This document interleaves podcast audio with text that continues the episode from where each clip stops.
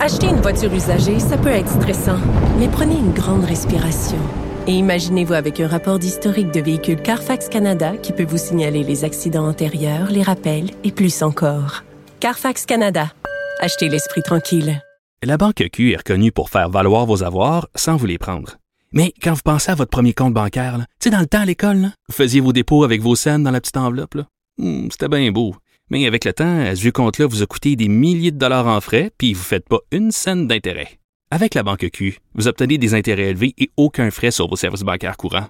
Autrement dit, ça fait pas mal plus de scènes dans votre enveloppe, ça. Banque Q, faites valoir vos avoirs. Visitez banqueq.ca pour en savoir plus. Économie, finance, affaires, entrepreneuriat. Francis Gosselin. Bonjour Francis. Salut Mario, comment ça va? Ça va bien. Hier, on avait des chiffres sur la croissance aux États-Unis. Aujourd'hui, c'est au Canada. Moins, moins rigolo au Canada qu'aux États-Unis. Euh, en effet, on a appris aujourd'hui que la croissance euh, au mois d'août, hein, je, le dis souvent, les statistiques nationales, c'est toujours euh, pas mal en retard. donc, pour le mois d'août dernier, a cru l'économie canadienne a cru de 0,1% Donc, c'est vraiment très presque près de zéro. presque nul. Bon, sur une base annualisée, on pourrait voir que c'est un peu supérieur à 1% mais ça reste donc une, croissance relativement faible ce qui est un peu plus inquiétant, Mario, en ce qui nous concerne, c'est que le PIB du Québec, lui, a baissé d'un demi-point. Euh, et donc, euh, c'était le quatrième mois consécutif là, pour lequel le Québec avait été euh, était dans, dans, le rouge, si tu veux. Encore une fois, c'est des très petits points de pourcentage. mais donc, selon plusieurs analystes, dont l'économiste principal de Desjardins, Hélène Bégin, ça signifie qu'on est pas mal déjà en récession là, au Québec euh, et au Canada, pas très loin là, de, de, cette, de cet indicateur-là. Euh, c'est pas source de grande inquiétude dans la mesure où le taux de chômage reste relativement faible par rapport aux moyennes historiques, là, le plein emploi et tout. Euh, mais bon, c'est quand même d'assez mauvaises nouvelles. Puis comme on le sait, les mauvaises nouvelles ont tendance à décourager les gens, à ralentir l'investissement et donc avoir un peu une dimension auto-réalisante dans une certaine mesure. Alors, euh, ben, euh, Monsieur Musk, Elon Musk a pris le contrôle officiellement de Twitter. Il a déjà commencé à imprimer euh, sa direction. Oui, on pourrait dire imprimer, effectivement. ça, s'est fait très rapidement. Déjà hier soir, on voyait Monsieur Musk entrer dans les locaux de Twitter en portant un, lavabo. Un évier, ouais, c'est bizarre. Là, genre, euh, je sais pas si c'était un écho. Il y avait un euh, jeu de mots avec sink it in, là. Ouais, je... sink it in, exact. Let, that sink in, en tout cas, grosso modo. Euh, je pense que Monsieur Musk souhaite vraiment comment dire, brasser le cocotier chez, chez Twitter. Euh, déjà, on a eu euh, des nouvelles concernant des décisions assez fortes qui ont été prises. Donc, le PDG et le directeur des finances là, ont tous les deux été licenciés euh, quelques minutes après. Mais ils vont s'en sortir financièrement, ces deux-là. Je comprends qu'ils ont perdu leur emploi, c'est pas drôle, mais ils vont s'en, je pense qu'ils vont s'en sortir financièrement, là. Ben écoute, euh, y a, c'est dur pour les gens dans le point 1% de la société, euh, Mario. Hein? Ils ne partent qu'avec 42 millions de dollars. Là, en prime de séparation. Euh, en prime de séparation. ce que beaucoup de Québécois ne vont pas gagner dans toute leur vie de travail. Là, fait que là, c'est comme un, one-time. Là, il part, il a cette petite prime là, de, d'au revoir. Dans l'ensemble, les licenciements qui ont été annoncés hier par M. Musk vont coûter à l'entreprise environ 100 millions de dollars donc pour les, les, personnes qui vont quitter l'entreprise. Euh, donc effectivement, euh, ça, ça a un certain coût. Mais, mais au-delà des au-delà des patrons, au-delà de, de, de, mettre dehors la haute direction, il y avait parlé à un certain point là, de faire un, un grand ménage pour couper les, les, les coûts, là, pour réduire les coûts. On avait parlé des trois quarts des employés, etc. Est-ce qu'on craint encore ça, un grand ménage? Les trois quarts, ça me paraît fou, mais mettons la moitié des employés, le tiers des employés, est-ce qu'on pense qu'il va donner un grand coup de balai? On pensait, euh, il a été évoqué, là, de, il y a 7500 salariés actuellement chez Twitter. Monsieur Musk a avancé l'idée qu'il allait licencier environ 5000 personnes. Donc, on parle des deux tiers des gens. C'est beaucoup, ça. Euh, évidemment, c'est beaucoup. Euh, bon, après, on entend toutes choses et son contraire. Il pourrait, selon certains, y avoir une espèce de culture euh, un peu passéiste, un peu euh, autosuffisante qui se serait installée chez Twitter. Donc, beaucoup de gens qui, en gros, ne créeraient pas beaucoup de valeur pour les usagers ni pour les annonceurs. Est-ce que c'est vrai? Est-ce que c'est faux? sais, je n'ai pas accès à de l'information privilégiée, Mario. et puis, évidemment, il y a toute une, histoire de culture et de vision de l'organisation. On en a parlé la semaine dernière, Mario, mais il y a chez Twitter quand même une partie de l'équipe, puis tu sais, je sais pas de donner tort ou de raison à personne, mais mais qui est vraiment très favorable à plus de censure, plus de contrôle sur les contenus pour limiter la désinformation, limiter la haine, limiter plein de choses. Puis tu as la vision de M. Musk qui est un petit peu à l'opposé de ce spectre-là, qui consiste à vraiment faire de Twitter euh, l'espace public au sens où tous et toutes peuvent s'exprimer quelle que soit la nature de leur croyance. Puis évidemment, il y a autour de ça tout le personnage très polarisant de, de Monsieur Trump qui avait été donc exclu de la plateforme à, un moment, puis donc qui est question évidemment qu'il revienne. Plusieurs pensent que si c'est le cas, ça pourrait lui donner un boost en vue de la campagne euh, de, présidentielle 2024. Et là, ça va mettre une pression évidemment sur Facebook où il est également euh, banni. Donc c'est vraiment à la limite qu'il a été en raison, M. Musk, ça génère des conversations qui me semblent absolument essentielles. Puis derrière tout ça, pour moi, il y a un gros point d'interrogation qui est le modèle d'affaires. Ouais, mais je voulais t'en parler parce que j'ai lu des affaires là. qui D'abord, d'abord, il y a comme une double question. Est-ce que c'est si prioritaire pour Elon Musk de rentabiliser ça? Parce que si c'est juste un trip politique, je veux dire, lui, il attend pas après l'argent pour manger. Il y en a plein. Bon, il vient d'en dépenser 44 milliards. Mais en même temps, il y a un côté de moi qui se dit, si tu investis 44 milliards, tu dois quand même, même si c'est pas ton objectif numéro un, tu dois quand même te dire, il faudrait bien que je rentabilise ça. Je fasse pas juste perdre de l'argent. Et là, pour rentabiliser on nous dit qu'on pourrait acheter des affaires sur Twitter, euh, commander de la pizza, acheter un voyage, un billet d'avion. Là, je m'y perds dans le modèle euh, parce que Twitter c'est pas pour vendre des choses là, tu sais. Ben, pas pour l'instant, mais tu sais, Mario, on tenait le même discours sur Facebook il y a quelques années, puis tu sais, ça a quand même euh, bien évolué. Maintenant, il y a Facebook Marketplace, il y a vraiment toute une stratégie publicitaire très interactive. Il y a des jeux, il y a, tu sais, Meta, donc le volet, on en parlait hier, de réalité virtuelle, etc. Encore une fois, j'ai pas de, je ne suis pas dans la tête de Monsieur Musk, je sais pas dans quelle direction il veut amener ça, mais pour des gens euh, qui, moi qui l'ai été à une époque personnellement, Mario, j'ai passé beaucoup de temps sur Twitter euh, dans les années 2013-2014, puis je me suis comme un peu, mais pour des gens qui passent beaucoup de temps sur cette plateforme-là, pourquoi est-ce que ça deviendrait pas un endroit où tu peux effectivement faire des achats, commander une pizza?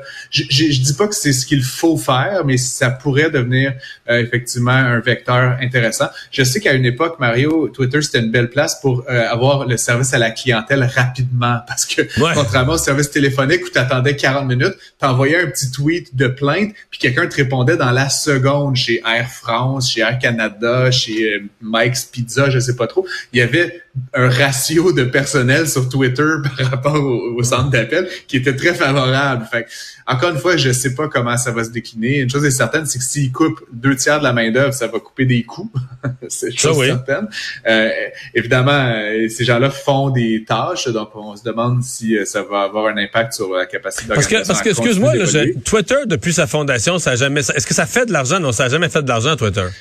Ça, ça, ça, tourne autour du zéro, là, on va dire. donc, au dernier trimestre, ils ont perdu, euh, c'est ça, ils ont perdu 200 millions au dernier trimestre sur, des rapports de, sur des, des, revenus de plusieurs milliards. Donc, c'est, ça, en toute proportion gardée, ce n'est ni profitable ni très déficitaire. Mais ça imprime pas l'argent comme, comme Facebook, là. Comme Instagram, ou Google ou, ouais. Euh, non, effectivement. Puis c'est ça la question. Tu as raison de dire que M. Musk a d'autres préoccupations. Tu sais, là, Tesla va de mieux en mieux côté financier. Euh, euh SpaceX aussi euh, a des belles performances. Fait que, il a des sources de revenus nouvelles. Ça reste que, toi puis moi, Mario, ramené à mon échelle, euh, la tienne, si tu investi 44 000 ou 440 000, tu enlève une coupe de zéro là, à, cette transaction-là, tu t'attends quand même à avoir un certain rendement. Ben, euh, bon, à l'échelle de 44 milliards de dollars, euh, avoir des rendements, il faudrait que ça soit 1, 2, 3 milliards par année. On est loin du compte chez Twitter. Donc, c'est d'où l'importance pour M. Musk en tant comme d'affaires. J'enlève tout le côté euh, moral et, et, politique de, de l'équation. En tant qu'homme d'affaires, de vraiment... Euh, transformer cette organisation-là. Puis en la transformant, ne pas antagoniser tout le monde. Moi, c'est sûr que si je vais sur Twitter demain puis qu'on essaie de me vendre une pizza puis une bicyclette puis toutes sortes de cochonneries, ça va pas m'intéresser. Les, les usagers de Twitter ont l'habitude que ce soit relativement épuré, relativement euh, la, la, la, source originale du contenu. Donc, on veut pas que ça soit trop pollué. Donc, ça va être un défi intéressant, mais auquel M. Musk donc semble vouloir s'adresser. Il était au bureau de Twitter, évidemment, hier. Fait que on va voir euh, comment il gère ça, jour après jour. C'était donc la semaine, tu nous l'avais dit lundi, de, une grosse semaine de résultats financiers. À chaque trimestre, les compagnies cotées en bourse doivent euh, faire état de leurs résultats. Et il y avait entre autres les, les, les grands, les, GAFAM. Il y en a plusieurs qui ont planté cette semaine. Et là, aujourd'hui, il, y a, il y a les deux A, là, Amazon, Amazon et Apple. Exactement. Ben donc euh, c'est tu dis planter Mario juste pour rappeler les gens qui nous écoutaient peut-être pas euh, hier là, mais tu sais planter c'était une croissance seulement de 6% dans le cas de, de Google. Tu sais, fait qu'on on reste c'est toujours Mais l'action a planté. C'était pas c'était pas assez pour le marché financier, c'était décevant comme résultat là. Effectivement. Donc aujourd'hui, c'était les deux A, comme tu dis, on pourrait dire.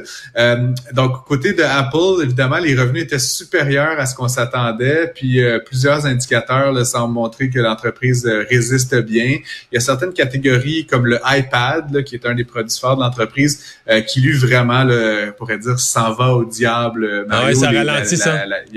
ça ralentit fortement. Puis on prédit là, que et ça se pourrait que d'ici quelques années, ils cessent de produire ce, cette catégorie-là, ce qui est quand même étonnant. Là, tu te rappelleras lors de l'annonce, l'iPad c'était vu comme étant le futur de la presse écrite, puis de l'interaction et tout.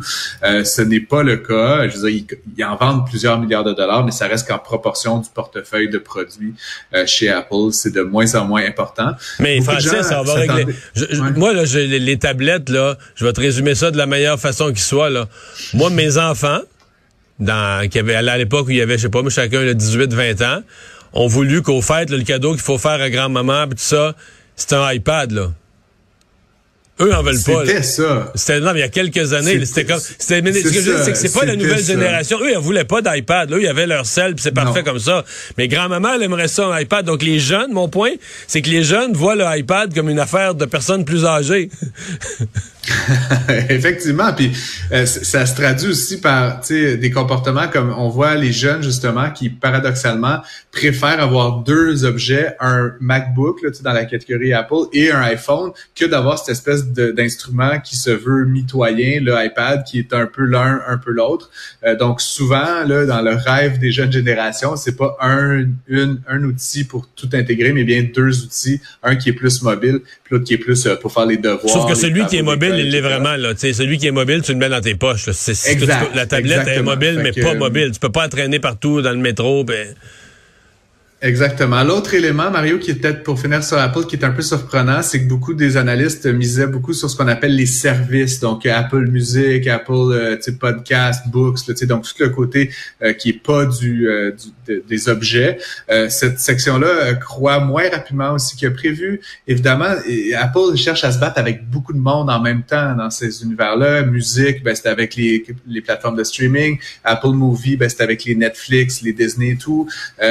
évidemment, tout le côté euh, books, ben, c'est un peu avec Amazon. Donc, donc tu sais, c'est comme s'ils essayaient de faire. Mais, mais d'où vient leur, leur si belle, d'où vient leur si belle croissance si elle vient pas des iPads, si elle vient pas des services? C'est-tu vraiment les téléphones, téléphones, c'est ça qui cartonne? Le iPhone, Mario, là, c'est, euh, ce produit-là, dans 200 ans, on va regarder ça, puis c'est comme, il y a comme un, il y a l'avant l'iPhone, puis après l'iPhone, c'est le, le produit individuel qui s'est vendu le plus dans l'histoire de l'humanité, Mario. Euh, il a continué à avoir une croissance, puis quand je dis que les services ne croissent pas autant que les analystes le prévoyaient, c'est encore en croissance. Donc, en gros, l'entreprise va dans la bonne direction, mieux dans l'ensemble que ce qu'on attendait, mais il y a certaines catégories qui sont un petit peu plus inquiétantes. Euh, vite, vite, côté d'Amazon, toujours la même chose, Mario. Euh, ce qui, m'étonne, euh, ils ont eu une croissance par rapport à l'année dernière sur le troisième trimestre, donc de 15% ce qui est quand même pas une petite croissance, mais ils révisent leurs attentes pour le, dernier trimestre, donc qui est Noël essentiellement. Et ce qu'ils disent, c'est que plutôt que le 155 milliards qu'ils ont fait l'année dernière, ils vont faire que 148. Donc là, c'est une décroissance d'ici la fin de l'année, des enjeux liés à la logistique, à l'inflation, etc ça reste une entreprise qui va faire près de, de l'ordre de grandeur d'un trillion de dollars de revenus dans l'année.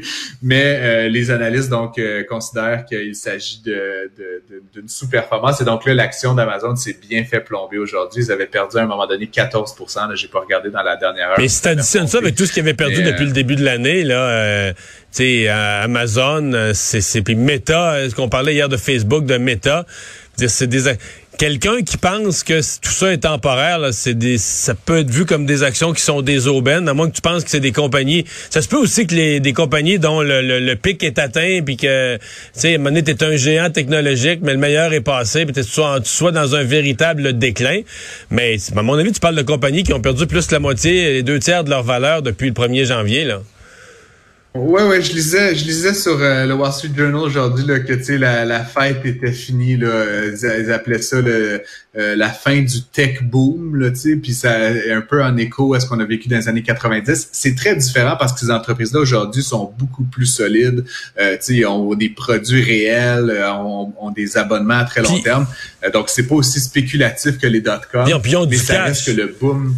Et ils ont du cash. Mais le boom qu'on a vécu de 2010 à 2020 là, est définitivement euh, fini. Ouais. C'est juste que mettons Amazon, tout ça, là, tu regardes mettons leur liquidité, ils ont du cash. Ces entreprises tellement riches, ils pourraient, tu sais, s'ils décidaient demain d'aller dans un nouveau secteur là, mais ils ont les moyens de dire bon dans ce secteur-là, c'est qui qui est fort, c'est cette compagnie-là, on l'achète. Tu sais, c'est fou là, ils ont du cash mais des liquidités inimaginables. Donc ça fait quand même que je comprends que leurs actions baissent là, mais ils sont pas vraiment, on peut pas parler de compagnie fragile là.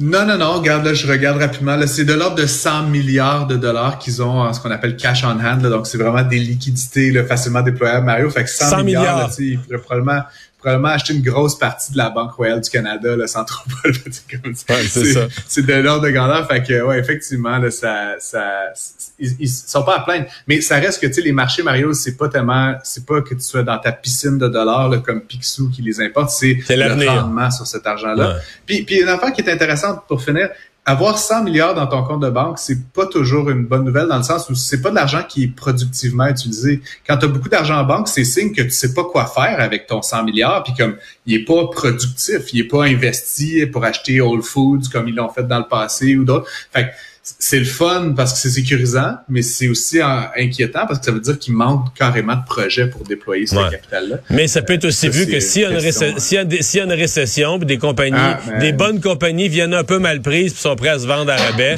ça peut être, une occasion de une occasion de croissance. Je, je miserais pas sur une faillite d'Amazon. Non, non, non, non, non. hey, salut, bonne fin de semaine.